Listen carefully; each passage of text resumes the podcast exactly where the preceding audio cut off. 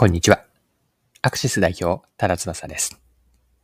市場で新しいお客さんを獲得するには、リプレース、つまり既存商品にはない新しい価値を提供する商品で置き換えることが重要です。では、リプレースはどのように実現すればいいのでしょうか？今回はアサヒビールのスーパードライ生ジョッキ缶の事例から新規事業を成功させる秘訣をぜひ一緒に学んでいきましょ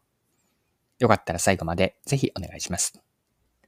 はい。アサヒビールがスーパードライ生ジョッキ缶の飲料シーンを外食に広げています。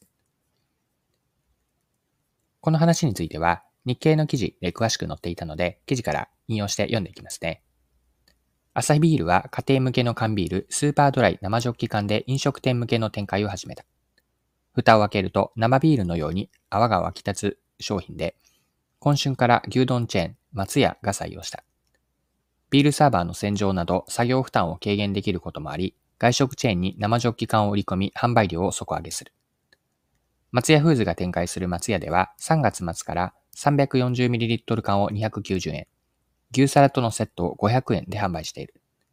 2022年末に関東で実施したテスト販売が好評で導入を全店に広げた。従来は生ビールを提供していたが、生ジョッキ缶の採用後はビールサーバーを撤去した。朝日によると、業務用の生ビールは開栓してから3日以内に消費しないと品質が劣化する。サーバーを洗浄する手間もかかり、導入を見送る飲食店もあった。生ジョッキ缶は冷蔵庫から取り出すだけで提供でき、店舗運営の効率化につながる。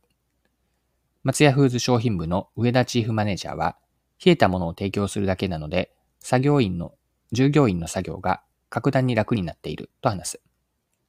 店舗での酒類売上は前年に比べ2割増のペースで推移しているという。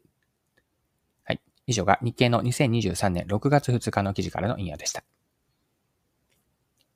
では、この後学べることについて入っていきたいんですが、アサヒビールのスーパードライ生ジョッキ缶は販売先を家庭向けビール市場、つまり B2C から飲食店向けという B2B へと広げているんです。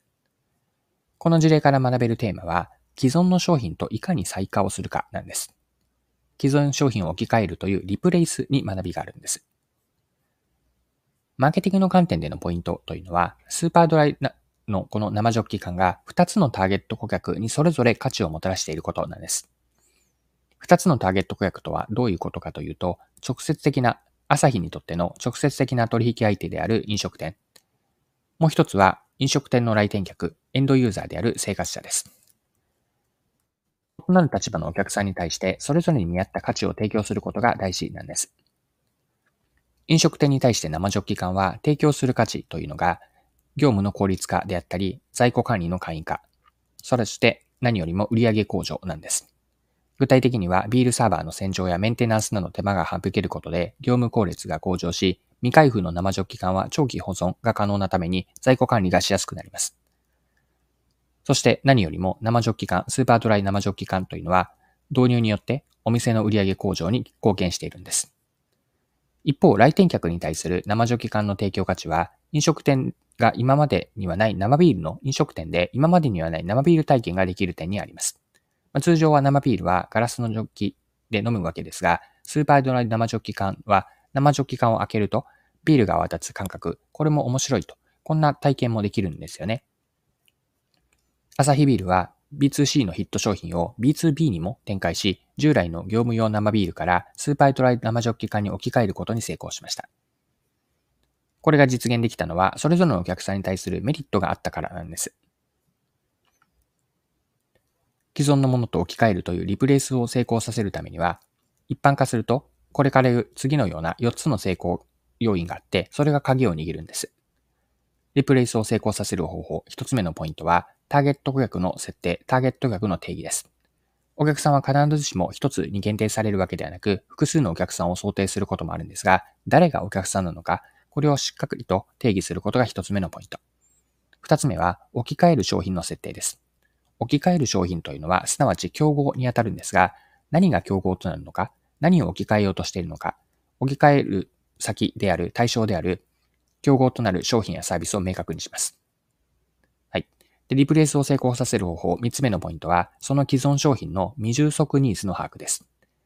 既存の商品によって、ま利用者、お客さんに生じている何か不便とか不都合、不満などの負を見つけるわけです。そして4つ目のポイントが新しい価値の実現。見出した負を解消する、競合に比べて優れた利点やこれまでにない免疫を新しい価値として提供する。まあ、これによってリプレイスが成功していくんです。はい、そろそろクロージングです。今回は朝日のスーパードライ生ジョッキ缶を取り上げて学べることを見てきました。最後に学びのポイントを振り返ってまとめておきましょう。新しい市場で勝ち筋を作るためには、その市場での既存の商品、サービスと再化をし、既存の商品から置き換えられるか、すなわちリプレイスがポイントです。リプレイスを成功させるためには4つのポイントを挙げたんですが、顧客定義、誰がお客さんなのか。2つ目は競合商品、すなわち置き換える対象の見極め。3つ目が、その既存商品で解決がまだされていない問題やお客さんの未充足ニーズの理解。4つ目、新しい価値の提供。これによってリプレイスを成功させることができるでしょう。はい、今回は以上です。最後までお付き合いいただきありがとうございました。それでは今日も素敵な一日にしていきましょう。